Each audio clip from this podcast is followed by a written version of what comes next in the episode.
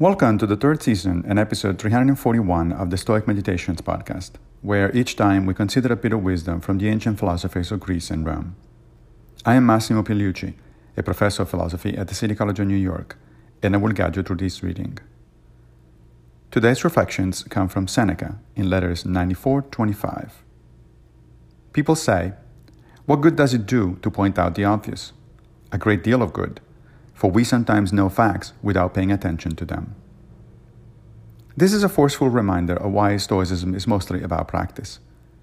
Yes, we do need to have a grasp of the theory, but that can be imparted relatively quickly, and it's not rocket science, as they say. What's difficult is to internalize the theory to the point that it truly changes your life. That can only be done with practice and repetition.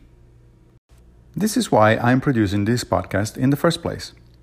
It started out as an exercise for myself, really. Every day, I begin my morning with a short reading from my collection of Stoic writings and reflect on how it may apply to my own life.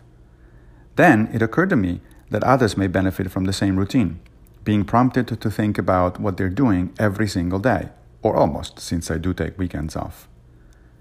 Regular listeners will surely have noticed by now that a number of concepts appear again and again in the words of different philosophers, like Seneca or Epictetus, or even in different words by the same philosopher, as in different writings by Seneca.